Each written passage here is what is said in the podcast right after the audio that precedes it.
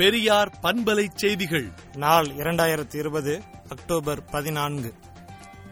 அரசமைப்பு சட்டமும் உயர்நீதிமன்ற தீர்ப்பும் சாதகமாய் இருந்தும் மருத்துவக் கல்வியில் பிற்படுத்தப்பட்டோருக்கு ஐம்பது சதவிகித இடஒதுக்கீடு வழங்குவதில் தயக்கம் ஏன் எனவும் பிற்படுத்தப்பட்டோர் உரிமையை பந்தாடப்படுவது நியாயமல்ல இவ்வாண்டே செயல்படுத்துவது மிகவும் அவசர அவசியமாகும் என்றும் திராவிடர் கழக தலைவர் ஆசிரியர் கி. வீரமணி அறிக்கை விடுத்துள்ளார்.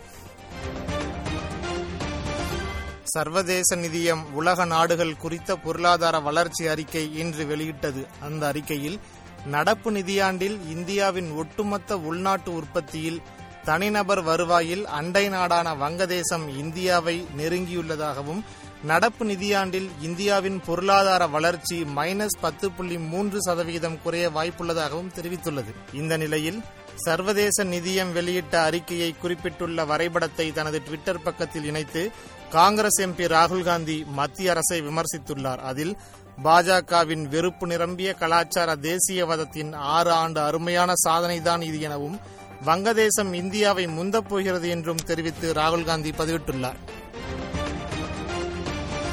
அகில இந்திய தொகுப்பிற்கு அளிக்கப்படும் மருத்துவ படிப்புகளுக்கான இடங்களில் இந்த ஆண்டே பிற்படுத்தப்பட்ட மாணவர்களுக்கு ஐம்பது விழுக்காடு இடங்களை ஒதுக்க வேண்டும் என தமிழக அரசு கமிட்டியில் கோரவில்லை என மத்திய அரசு கூறியிருப்பது அதிர்ச்சி அளிக்கிறது என்று திமுக தலைவர் மு ஸ்டாலின் தெரிவித்துள்ளார்.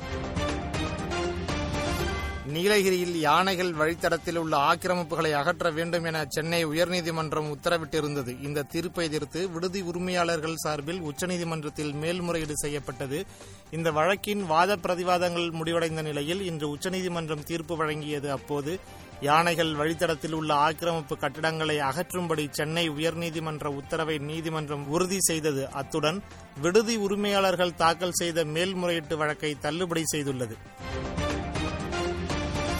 திமுக தேர்தல் அறிக்கையை தயாரிக்க வருகிற நவம்பர் மாதம் முதல் தமிழகத்தில் உள்ள அனைத்து மாவட்டத்திற்கும் சுற்றுப்பயணம் மேற்கொள்ள திமுக ஆலோசனை குழு கூட்டத்தில் முடிவெடுக்கப்பட்டுள்ளது. இரண்டு கோடி வரையிலான கடனுக்கு வட்டிக்கு வட்டி இல்லை என்பதை உடனே அமல்படுத்த வேண்டும் என்று உச்சநீதிமன்றம் உத்தரவிட்டுள்ளது. ஆறு மாதத்திற்கான வட்டிக்கு வட்டி தள்ளுபடி முடிவை அமல்படுத்த ஒரு மாதம் அவகாசம் கேட்பது நியாயமல்ல எனவும் உச்சநீதிமன்றம் மத்திய அரசுக்கும் ரிசர்வ் வங்கிக்கும் அறிவுறுத்தியுள்ளது. மத்திய அரசு பணியிடங்களில் சித்த மருத்துவம் படித்த மருத்துவர்கள் பணிக்கு அமர்த்தப்படுவதில்லை என குறிப்பிட்டு அவற்றை சரி செய்ய கோரி தாக்கல் செய்யப்பட்ட மனுவிற்கு ஒரு வாரத்தில் பதிலளிக்க மத்திய அரசுக்கு உச்சநீதிமன்றம் நோட்டீஸ் அனுப்பியுள்ளது. கொரோனா சிகிச்சைக்கு அதிக கட்டணம் வசூலித்த மருத்துவமனைகள் மீது எடுக்கப்பட்ட நடவடிக்கைகள் என்ன என்ன என்று அறிக்கை தாக்கல் செய்ய தமிழக அரசுக்கு சென்னை உயர்நீதிமன்ற மதுரை கிளை உத்தரவிட்டுள்ளது.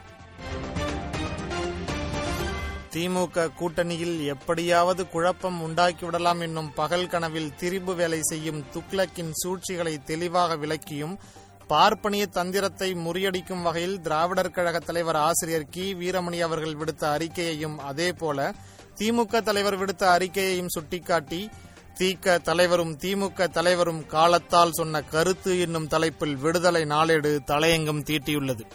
விடுதலை நாளேட்டை விடுதலை டாட் இன் இணையதளத்தில் படியுங்கள்.